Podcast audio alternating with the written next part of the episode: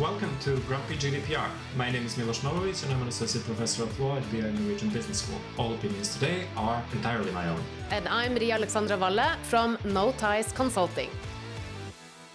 Hello, everyone, and welcome to the Grumpy GDPR. I probably have already said that in the intro, but I'm super excited because once again we have a special guest in our episode. Ellen, would you like to introduce yourself briefly for those who haven't heard your voice? Uh, it is one again, and today the ungrumpy Allan Frank from the Danish GDP, uh, the Danish DPA.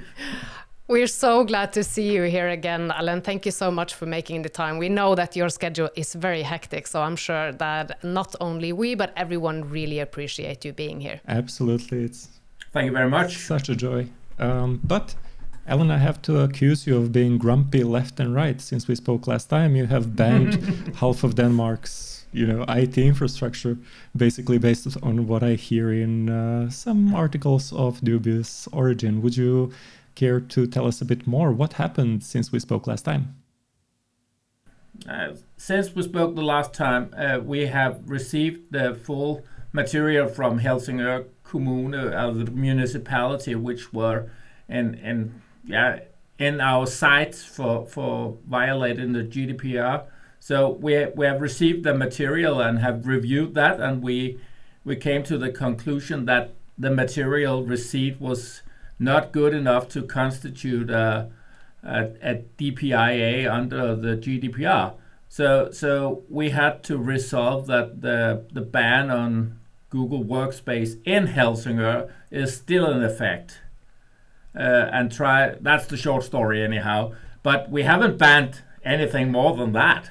We haven't. We are only banned uh, the use of this in Helsingør into until it's uh, solved to do it in a lawful manner. Yeah, and I think that's a great point to just really emphasize again because we still see comments out there, not only in news articles, but on LinkedIn and in uh, really uh, fiery discussions, that uh, Denmark has banned Google even. So uh, let's just put that straight straight away that uh, Google per se has not been banned, but it is the processing structure, so to speak, used by Helsingør municipality in Denmark. And the decision still only applies to that municipality, right?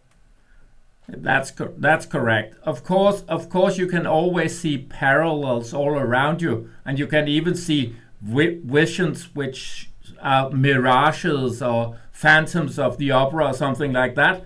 But but it, this is only regarding Helsingør municipality. Remember that. That's a very important clarification, and I think we need to look into a broader context here because it's very easy to fall into this trap uh, of thinking, "Oh no, the poor municipality. You know, what were they supposed to do?" But I think already in one of the previous episodes, Sidia pointed out that you have been asking for this risk assessment for quite some time now, and what you've received this time, and I mean no offense to anyone, um, did not look like a DPIA. You know, graphically very nicely designed, but apart from that, I don't think there was basically uh, risk assessment involved at all. But I have no further comments that what is already in the, the verdict of the Danish DPA in this case. Yeah, and I think I I, uh, I like to uh, do my research as I say in every episode. So I just couldn't help myself. So I had to pull the PDF into a Word document and ended up with about 11 pages for that DPIA. And of course, we can't only look at the number of uh, pages when doing a DPIA, but just as an interesting comparison, the Dutch one that uh, you also referred to a few times, Allan, in in various articles, etc. Uh, the Dutch one was about, I think, 170 pages, and the uh, Norwegian one for the COVID app Smittestopp was about 110, I think. So I think it's safe to say that it was uh, lacking in several areas. And, and if you see our, our new decision, it's only taking into account the material received. So so you have to, to view it in that point of, of, of aspect because we already had two uh, decisions going against Helsingør municipality in this one. The first one uh, ranging back from September last year, and the, the one from uh, from July, and now this one here in August as well. But the last one only relates to uh, whether or not there was a DPIA and the content of that, and if they have proven to us that they have solved the uh, non-application or, or violation of the GDPR in, in general, or shown us that we could rely that they were actually within the scope of the GDPR uh, and doing it all right. Yeah, and I think uh, if you cannot say that or comment on further specifics on the DPIA, let me rephrase the question then. So, uh, what in your mind is a good example of a DPIA, or how should a good DPIA for this processing uh, structure look like? Uh, it, it was more or less because your question would result in, in a value laden response in regard to this DPIA. And the Danish DPA has already stated in the decision that it was not sufficient. It lacked in, in, in a lot of places, even some of the things that are mandatory under Article 35 7. So, so uh, it was it was lacking uh, some material in specific uh, corners of how to do a DPIA. So, so for me, or for the Danish DPA, when evaluating a, a, a risk assessment or a, a, DPIA, we have to be able to see that the, the controller has covered every aspect of the, the, the processing being done. And, and of course, primarily in the DPIA section, the processing being done which have a high risk for the, the data subject. Can I just jump in here and play the devil's yeah, of course you can. a little bit? In all fairness, couldn't one argue that the risks, that the actual risks for the data subject, uh, at least pertaining from the second part of your decision, which we'll get into later, are actually so low mm-hmm. that they don't need to be included in a DPIA? Uh, the the problem is there is two aspects that I would like to emphasize as a start because legality being one has to be in place. We can't have a municipality or a Danish governmental agency which are not adhering to the princip- principle of legality in their in their administration. That's a, a big no go in uh, yeah in a civilized country. So so so all of the the processing being done, which by by the way, if done by the way described, results in an illegal or uh, measures that that are not applying or, or complying with the GDPR, we have to uh, legalize that. That's the first point. Why not go through Article 6 then? The problem is, uh, yeah, you could go for Article 6 as well, but but here we uh, haven't we haven't evaluated that, and the the the decision from July, we, we used the principles in Article 5.1a. And, and, that, of course, is, if you read it out loudly, you will see that, that that's a legality issue as well. So it's, it's two faces of the same coin. The one is the principle in 5.1, and the one is uh, more or less you have to have a legal basis for making your processing. Fair point. I stand I stand corrected. yes, I agree. Mm. no, no, it's okay. No, it's okay. But it, it is very difficult to, to, to say. But that's the first point. And then we have to, to look at the inherent risks. But we had the problem here because if you, if in Denmark we had a, a processing that was started before uh, the the GDPR came into effect in, in 2018. Uh, we have stated in Denmark that the DPIA uh, should not be done because in Denmark we had a, a system of uh, yeah of where the, the Danish DPA made a, a rubber stamp decision that it was okay to process data in a certain way. And if you had that rubber stamp originally uh, you were okay. You shouldn't make a new DPIA but but here we went into the very unused Article 3511, which uh, which states we, if it changes, if your processing changes, either by the agreements they are under or, or the, the, the hardware or software, the way it's delivered, then you have to, and, and that changes the risk. Then you have to reassess whether or not you have to make a new DPIA. And, and, and here we have said that it has changed so much and such a matter that they should have done a DPIA earlier and, and, that's the way. Yeah, and I think that's a great point to really drive home here for everybody because I, I see also many tend to just accept whatever new terms come along, whatever new privacy policy comes along, and we really need to review those. We need to review changes of terms and changes of how personal data is being uh, processed. And of course, it is challenging. We can't even get people to read the privacy policy or notice to begin with. But I think think eh, looking in the context here and to your initial point, Allan, that in uh, a society where we have public entities processing personal data of school children, it's uh, even more important. And in this case, we had uh, changes of terms eight times. The data processing agreement was changed five times, and I think the Chrome uh, operating system and browser was changed from version 67 to 104. Uh, every fourth week, so to speak. Yeah, and somebody said, uh, commented on that um, somewhere, saying that, uh, what do you expect us to do? Should we not update our software? But of course, we need of course to. You, of course, you yes. shall. Yeah, of course you. You, you shall update your, your software. It's not that that we are emphasizing, but you have to evaluate if, if the software is fluctuating a lot Probably, probably not every time, but if there is a change risk as, as a the, the picture of the risk changes, then you have to reevaluate or see 3511 wise if you have to do a new DPIA. And, and if you haven't done one, as in Denmark, if the processing was started before the GDPR came into effect, yeah, you have to do it at that time later. That said, I think we also have to acknowledge that.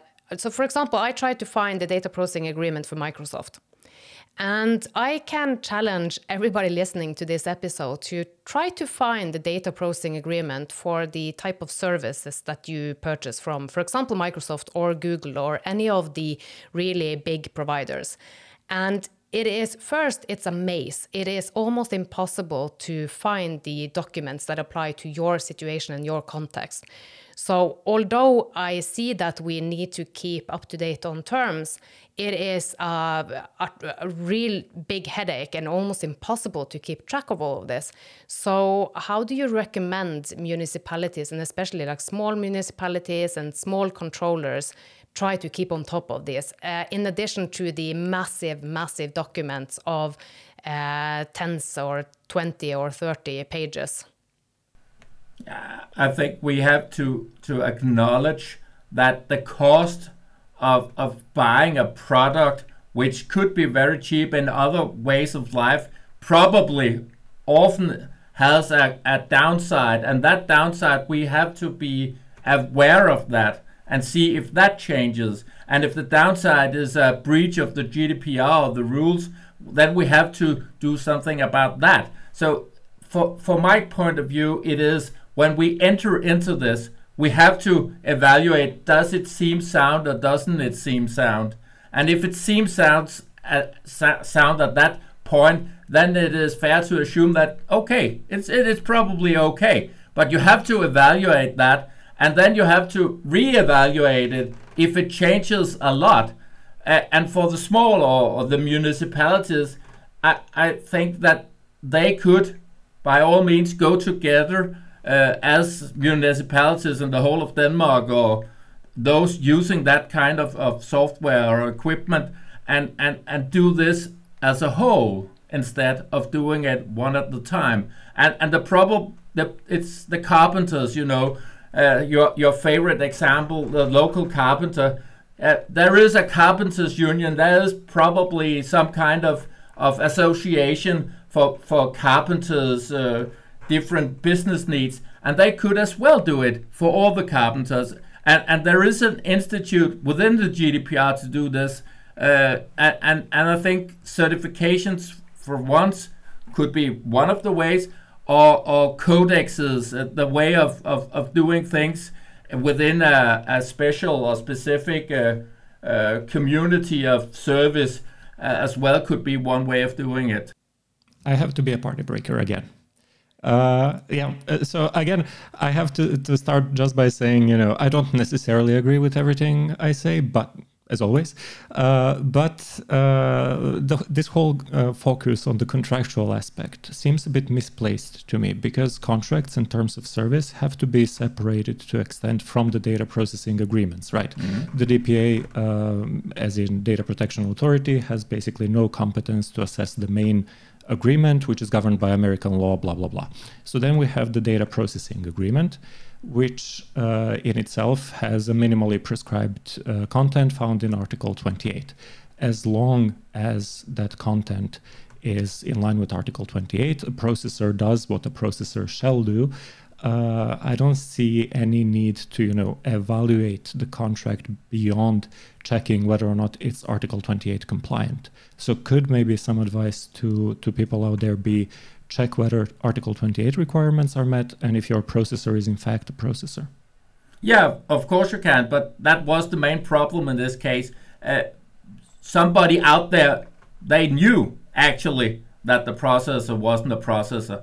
They were a controller for, for the data. And, and that was the problem here. Even though the contract stipulated or the data processing agreement stipulated something, uh, when you read it out loud for yourself, you would it would constitute a situation where the data uh, processor, the so-called data processor, wasn't a, a data processor uh, in the in the real scenario, in the real world, and you can't instruct somebody to to do things on their own without breaching the definition in 4.7 and 4.8 of what is a controller and what is a processor. But people just don't get this nuance, and many are just so fascinated by contracts that they don't seem uh, to kind of focus on the fact that not everything that the contract says actually makes sense. You and me could sign a contract saying that I'm a chicken, but like I wouldn't go bok bok just like you know out loud. So, no. Yeah.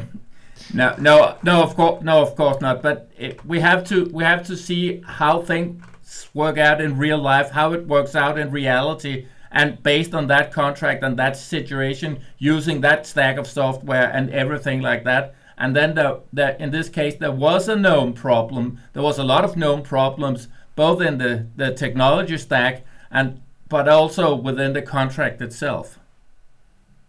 Yeah, and I mean, it's a known negotiation problem when speaking with these companies. Uh, actually, whomever gets them to acknowledge that they're joint controllers or anything, like hats off, like uh, you know. But the, yeah, but but as, as for the DPA's view, it's always as it's all it's important to state that if you don't acknowledge the real problem, we don't ever get to address it. Then it will be in the dark both for the controller and the processor maybe, but also for the Danish DPA or the DPA. We won't we won't see that, and, and that could be all kinds of uh, yeah breaches going on underneath. Then if we if we just adhere to to that thought, so we have to have some minimal entry level of what to do it, and of course we should be able to trust our processors because that's what 28.1 is about. Yeah, and I think another takeaway is uh, for everybody to really read the data processing terms if they are inside of another contract or a standalone agreement or whatever. Really go through it and look at what are the various processing activities that are described here because i think it's very commonplace to have that type of processing that we will use this data also for our own purposes not explicit like that but it says that we will use this data to improve mm. our services this is really common especially with us based providers. And i think that a key takeaway is for everybody to go back to the data processing agreements and uh, look for those kind of uh, phrases and then try to get rid of them which is really which, yeah. which is uh, to be fair not uh, an easy challenge with the likes of uh, the googles and the microsoft so what is what would be your recommendation there for the small uh, controllers with less negotiation powers yeah but i would like to state as well but it could be that the the the use of the the personal data in their in that particular way of processing could be all right. The problem was here that we had a Danish municipality bound by Danish law not to divulge the data or use it in any other way than within the Danish school system. So the problem was does it include being in the Danish school system that your data as a pupil is used to to evaluate or, or make uh, Google software better in this case. So the carpenter could actually allow for that type of use. I, I haven't I haven't said that, but it could it could be it could be because there's a little more maneuvering for a private uh, entity than there is for a Danish governmental agency uh, or, or entity. Uh, because in Denmark, every governmental agency are bound by their legal ground of what their legal focus is, is, so to speak, and they can't go on the other side of that. There are a lot more maneuver room, um, room for maneuvering if you're a private entity. So, in essence, um, the discussion we're having here is that two controllers, even if being independent controllers, both have to have uh, covered uh, basically their Article 5, Article 6 duties, right? Yeah, and, and that is probably the, the short way of saying it. If if you use a processor or you use a con- another processors which act as a co-controller, you have joint controllership, because I think that there could be a question of joint controllership in some some cases around, uh, especially cloud services. So, so so if you are in that situation, you have to evaluate if if it's all right, five one wise all the way around, and that you are sure that you have a legal ground to give the data to the other controller in in their way of doing things. It, and and you have to to know the downside of being in a joint controllership relationship, so to speak. Moving on to just another uh, thing that we found a bit peculiar here. I'm not sure how much you can say about that, but uh, the role of the DPO here in uh, in a DPIA generally, but uh, in this case, can you speak to that?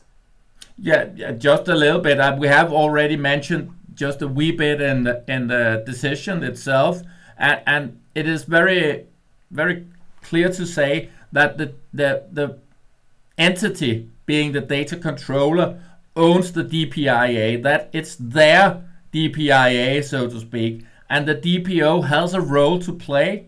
Article 38, 39 describes what a DPO should do uh, uh, and what what they are supposed to do and, and they have to be able to fulfill that role free and, and, and not bound of time pressure and things like that. It has to be an an okay process to see. It's not it's not it's not enough that justice is done. It must also appear as if justice was done. Quoting the yeah quoting the European Code of Human Rights here. Yeah, and I think another um, thing that I would uh, at least like to recommend to everybody doing DPIAs is to involve the data subjects. I think that is a brilliant thing to be doing anyway. You get uh, the uh, feedback from those who you actually are going to process personal data on. So I would say that I would have loved to see in the municipality involve uh, data subjects uh, in their DPIA, but uh, I guess that's a takeaway for others. I, will I'll let it stand by that remark. So I think that uh, we've used quite a bit of time. I think I have a rather personal mm. question to end it off with. Um, your say you can pick a case about anything in this world. Next, uh, are you doing schools or are you doing something entirely else? Yeah, but, but you know, you know that the world of the DPA is a very broad one, and and to to to speak freely, we we are looking into all kind of complex scenarios around this, and schools. Uh, this just happened to be in the basket, so we haven't followed this in particular. It was because we had a case of uh, revolving around that, and we, when we dived into it, we found a lot of other scenarios. But one of the things that we are focusing on in the Danish DPA is every place in life where you can't avoid using an electronic mean, either because it's forced upon you by society or the government, or, or the, it's the way that a, a kind of service is dealt around.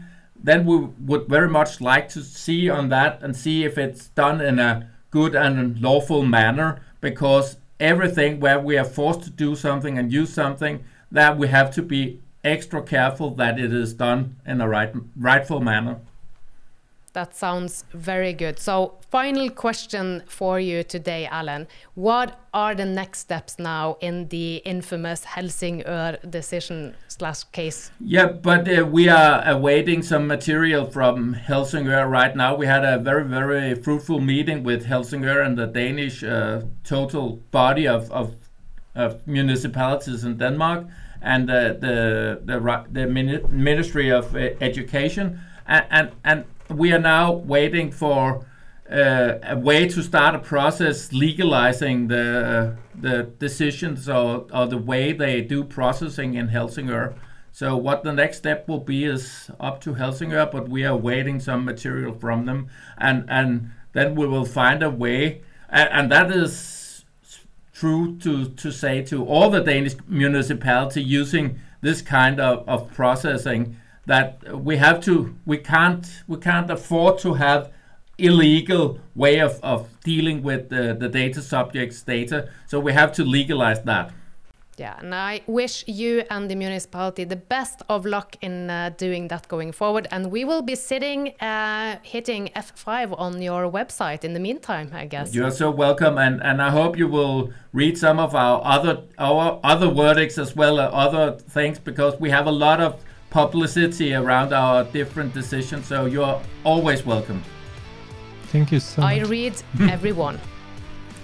Take care. Thank you so yeah, much. Thanks.